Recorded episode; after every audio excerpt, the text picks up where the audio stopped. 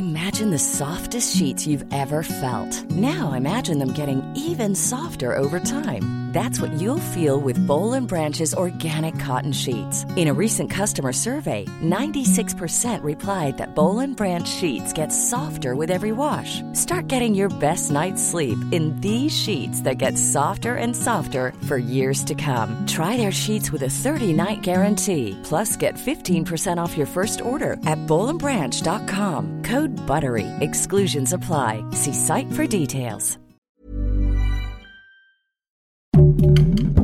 Heraldo Podcast, un lugar para tus oídos.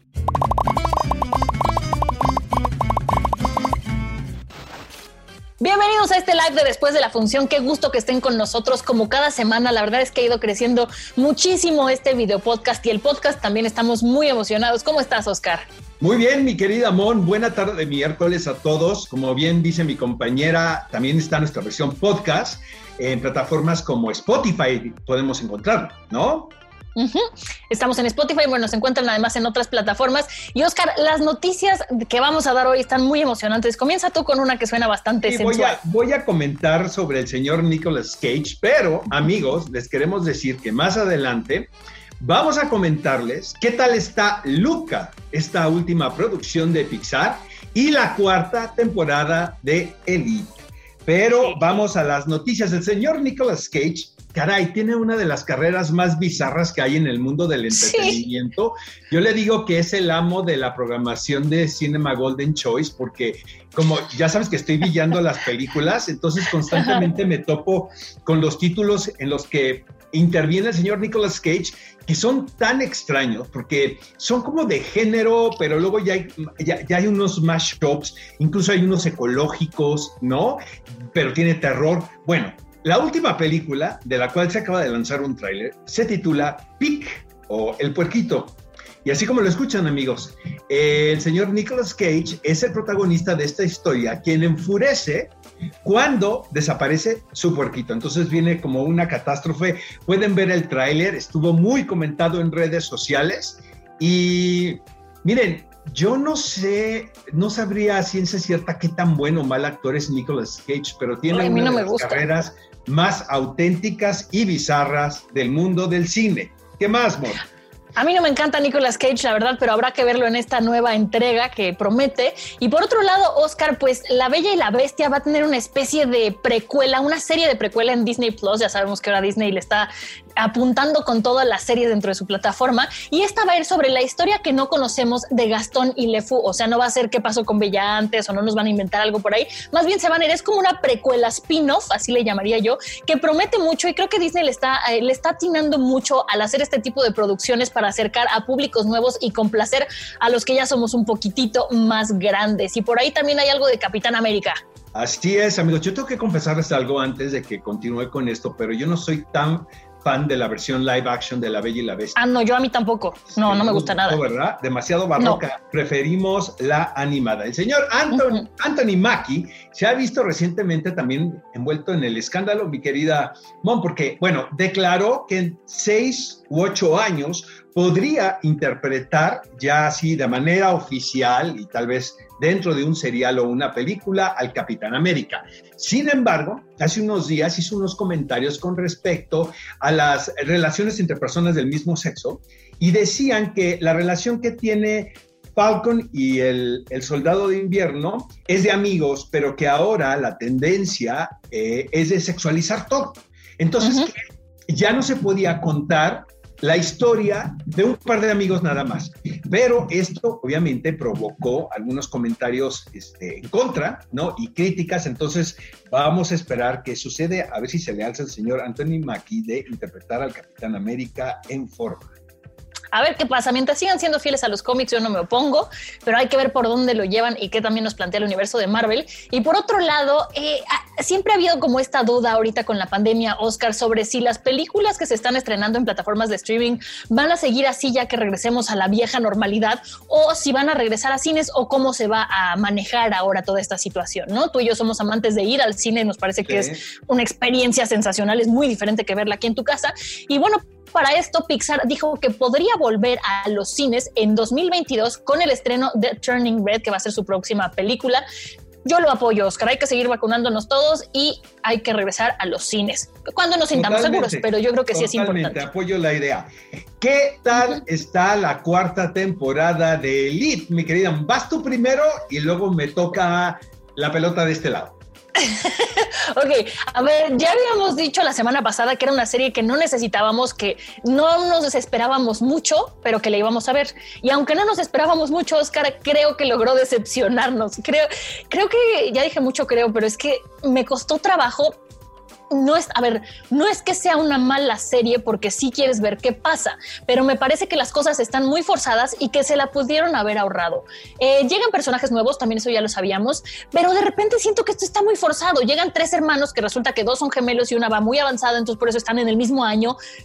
¿Cuál es la necesidad? ¿Sabes? O sea, entiendo que quieren meter más personajes, pero justifíquenmelo de otras maneras. Además, estos personajes tienen que estar ligados a, personajes que ya conocíamos de las temporadas anteriores, como para que queramos saber qué es lo que pasa con estos personajes que ya conocíamos y con los que ya nos habíamos encariñado. Entonces, siento que por ahí está como un poco larga, no sé, se sienten como un pretexto para alargar la serie y creo que también abusan un poco de las escenas sexuales que también pasan en las temporadas anteriores, pero en esta creo que ya lo llevan a un límite mucho más allá. Entonces, no es mala, pero si se lo hubieran ahorrado no nos hubiera hecho falta, Oscar. Eso es lo que yo creo.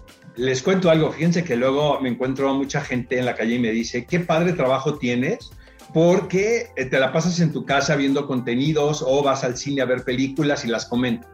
No sabes cómo padecí la cuarta temporada. De Hay veces que tenemos que ver cosas que no pasado, Obviamente, porque pues, tenemos unos productores muy exigentes aquí, amigos, en después de la función y uno hay que hacer su chamba, ¿no? Nos traen con el látigo. Te, tengo que confesar que estaba a mitad de la temporada y decía, ¿qué estoy viendo? Me pareció tan mala, pero tan mala. Mira, siempre supimos que Elite era un placer culposo, ¿no? Que era una serie. Sí, totalmente con no tan buenos actores, con unos eh, libretos bastante medianos, obviamente abusando de los rostros hermosos, ¿no? De sexualizar también todas las situaciones prácticamente. Y esta estructura que tienen como si fuese un thriller, de que inician, ¿no? Con una tragedia, digo, no les vamos a contar nada, pero... Y, se repite. ya se gastó, de verdad ya no hagan eso, ya nos da muchísima flojera, porque aparte ni siquiera funciona como gancho de interés. Sí, no, ya no. que la nueva camada de personajes, ninguno me pareció interesante. Hay un actor que se llama Paul Grange que interpreta a Philip, es una especie de aristócrata o de príncipe. Hijo, tan mal actor, la verdad, el joven. Eh, y tiene una historia muy pedestre con Cayetana, ¿no? Que es este personaje de la joven humilde, ¿no? Que pretende estar en este grupo del colegio, ¿no? De esta élite. Em, la verdad, yo ya terminaría la, serie. O sea, yo ya, haría un final y, desde mi punto, bueno, cuando yo monté mi pastorela, va, desde mi punto de vista, yo no les daba otra temporada, yo terminaría con una, con una película y fin. ¿Cómo Déjenlo morir en paz, ¿no? Ya como que ya, ya dio lo que tenía que dar. Amigos, tenemos una entrevista eh, con el reparto y el director Ernesto Contreras, está Nora y está Beni Emanuel también con nosotros, aquí en después de la función, exclusiva para después de la función en el Heraldo. No sabes qué bellísima película, eh, se las quiero recomendar. Eh, es una película que te hace sentir muy bien. probablemente sea el título más accesible dentro de la filmografía de Ernesto Contreras, porque tiene películas fantásticas como Sueño en otro idioma o Párpados azules pero la película me enganchó y caí redondito como niño de un kinder. Y lo mejor, amigos, es que tenemos esta entrevista para ustedes.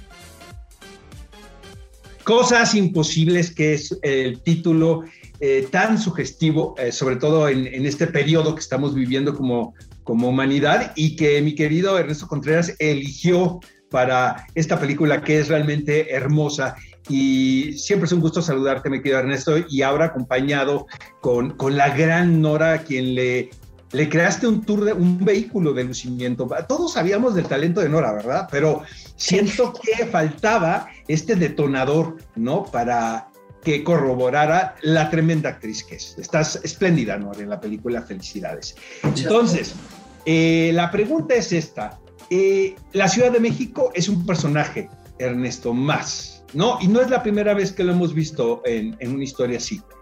Pero está tan bien retratada, sobre todo por lugares que son atípicos, que no son los comunes, ¿no? Que se retratan cuando eh, se quiere llevar ¿no? esta historia, este tipo de historias a la pantalla grande. ¿Estás de acuerdo?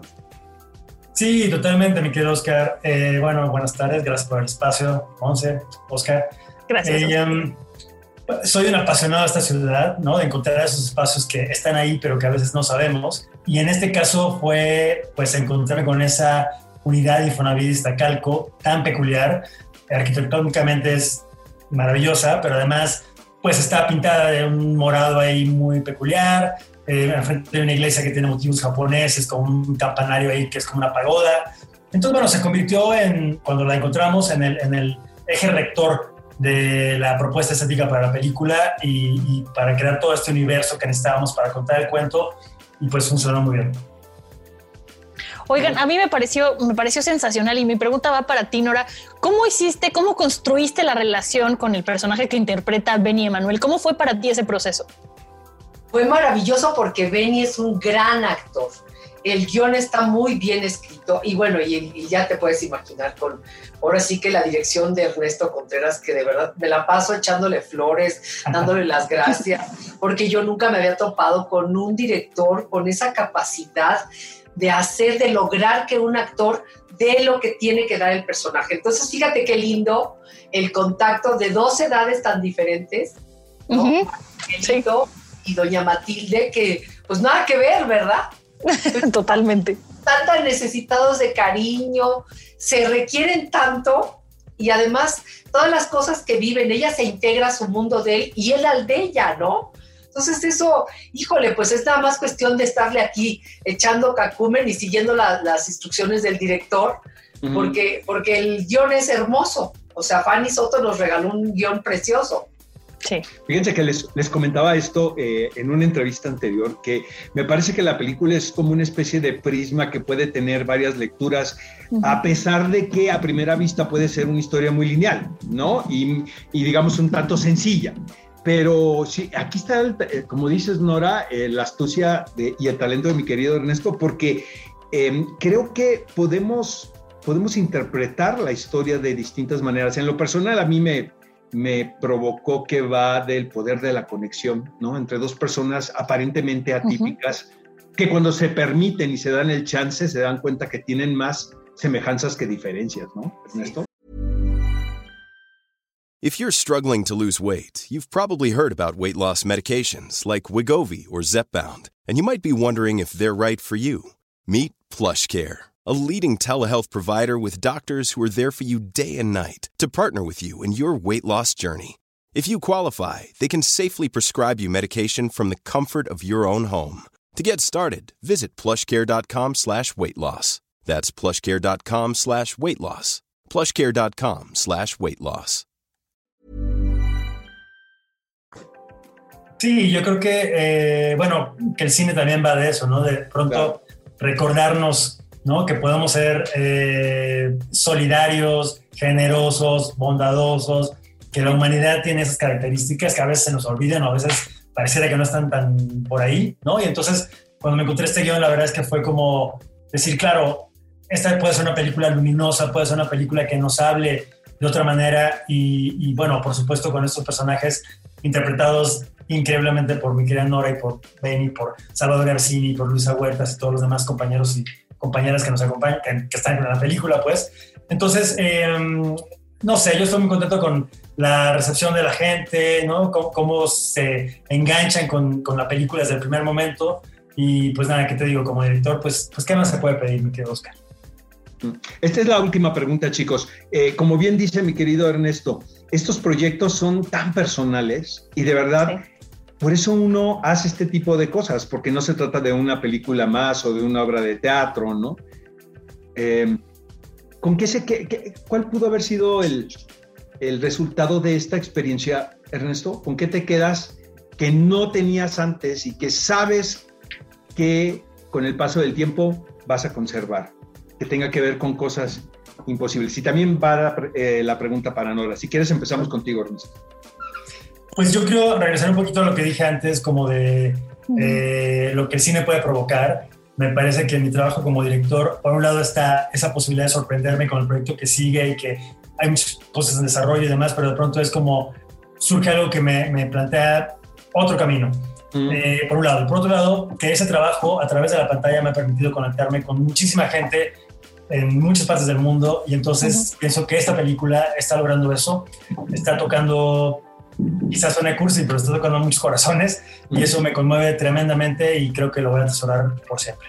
Yo me quedo, fíjate que me quedo con estas ganas que se dan ambos de salir adelante, ¿no? Él eh, finalmente se va y hace su vida, o sea, la deja a ella, se da cuenta que le está haciendo daño, que no está haciendo bien, pero solito se va y, crece y se, desenvuelve. Y ella se queda sola, pero no se hunde, a pesar de todo lo que ha vivido.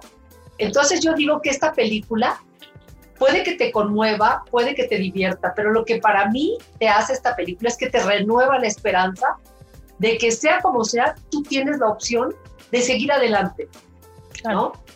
Vayan a verla, amigos, porque pues, la oportunidad está sobre la mesa. Vayan a verla al cine para que la disfruten en pantalla grande, como se deben de disfrutar las películas. Y no nos queda más que felicitarlos otra vez, porque cada vez que los veo, pues los felicito, pero pues, no me sale otra, otra cosa, ¿no? Más que eso. Muchísimas gracias, de verdad. Muchas gracias. Por su tiempo este, y pues adelante con cosas imposibles. Gracias. Gracias a ustedes, un abrazo fuerte. ¿Y qué creen? Pues vi Luca. Y si ustedes piensan de que ya uno es un amargado, que no nos gusta nada, que odiamos. Sí eres. ahora te, voy a decir algo. Qué sorpresa de película, sin duda, desde mi punto de vista es una de las mejores producciones de, Pixar en los últimos años. La historia aparentemente es muy simple porque se habían puesto medio New Age, ¿no? Con Soul. con, con Soul. Exactamente. Este, pero aquí es un poquito la historia más lineal, ¿no? Y más aterrizado, entre comillas, porque finalmente va de seres marinos, ¿no? Acuáticos, sí. Pero también es un relato sobre inclusión y aceptación con un carácter muy urgente. Y aunque la película en algún momento nos pueda parecer que está diseñada para un público de, verdad, este, preescolar, ¿no? Eh, me encantó a mí, o sea, siento que es para todos. Eh, el retrato que hacen de la Italia en la década de los 60, los colores, eh, lo que tiene la gente de Pixar es que cada producción, pues siguen indagando en el quehacer de la animación y siguen superándose. De verdad, qué gozada de película, me pareció hermosísima. ¿Qué te pareció a ti, querida? Mira, Oscar, yo la disfruté, no me parece de las mejores que ha hecho Pixar, sin embargo, sí es una película que disfruté.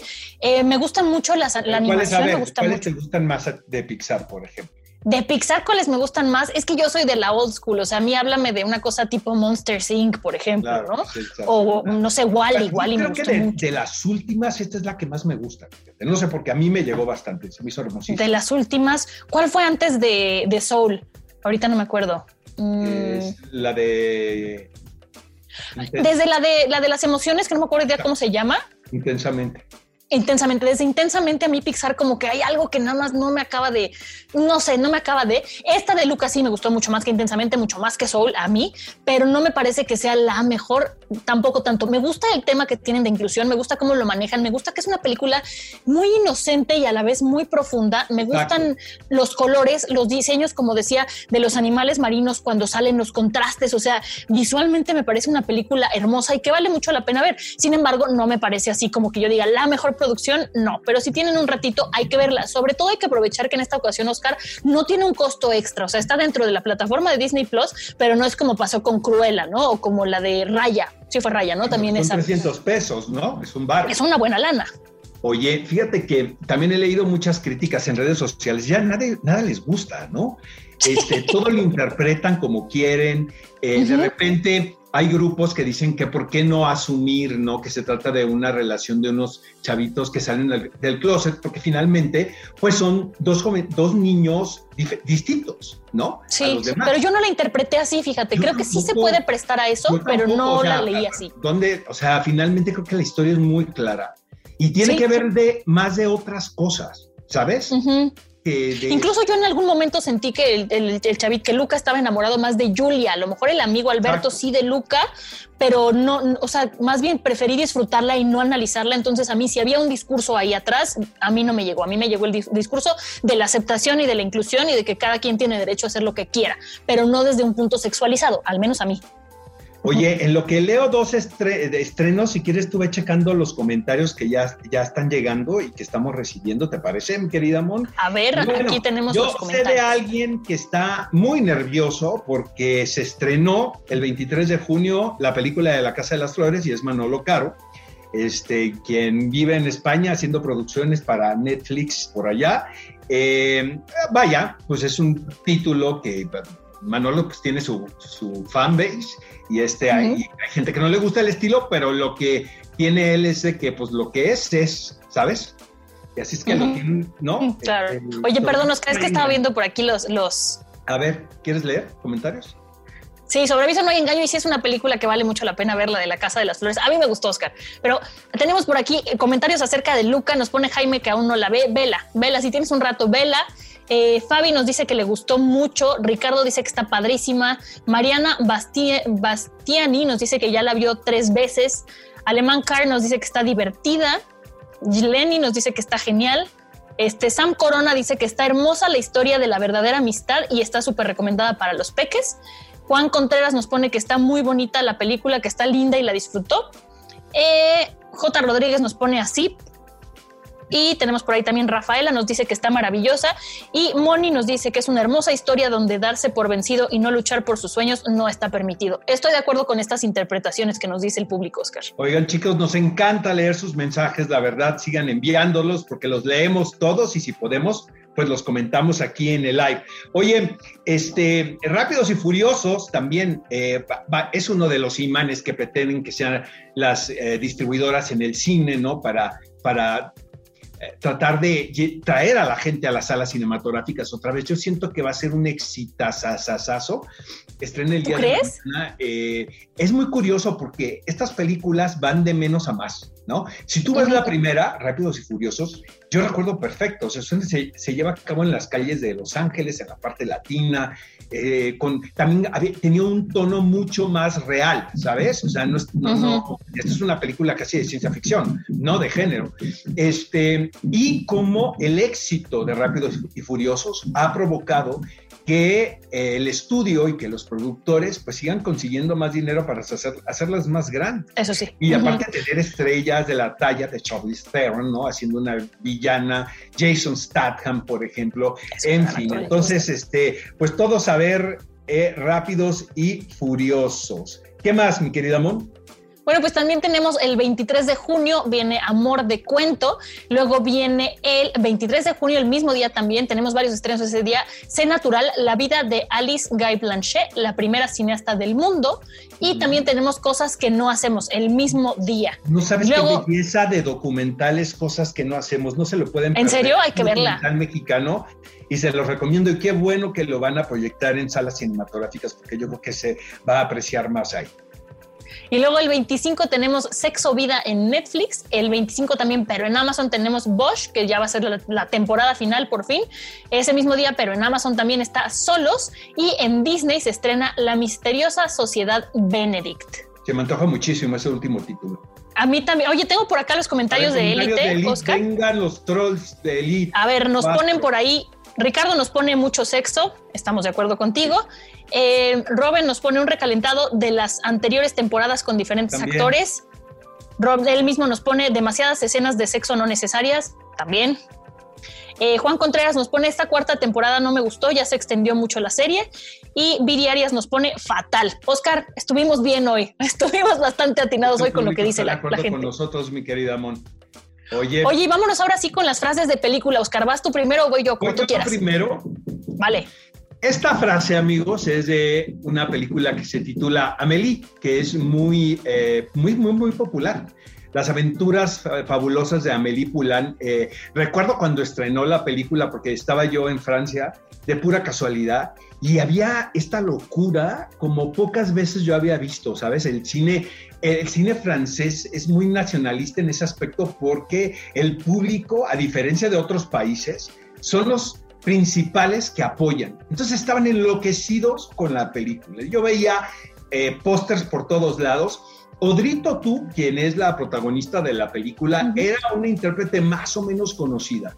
Eh, la película se, eh, se diseñó para que Emily Watson la protagonizara y me la imagino perfecto, pero qué bueno que fue Odrito tú porque pues, es Amelie, ¿no? No, es increíble. Eh, pero a última hora, eh, la actriz Emily Watson dijo que no podía con el francés porque eh, se lo tenía que aprender fonéticamente porque ella no lo hablaba. Entonces que le daba muchísimo miedo. Entonces, ya desesperados los productores van caminando, cuenta la leyenda, por una calle y van viendo un afiche y estaba el rostro de Odrito tú, pero con un ensamble, con un, un reparto coral.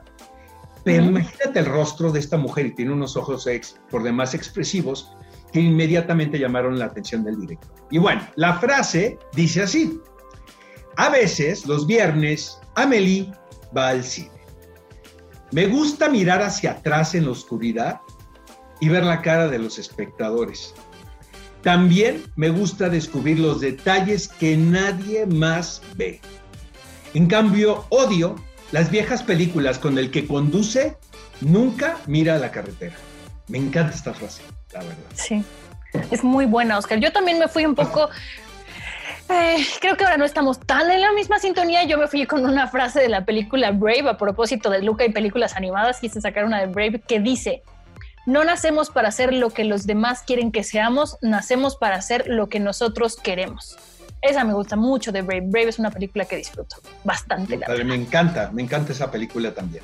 Amigos, el live ha terminado, no sin antes decirles que pues pueden compartirlo, ¿no? Porque se queda en Facebook, este, se lo pueden enseñar a sus amigos, a su familia, eh, escríbanos mensajes.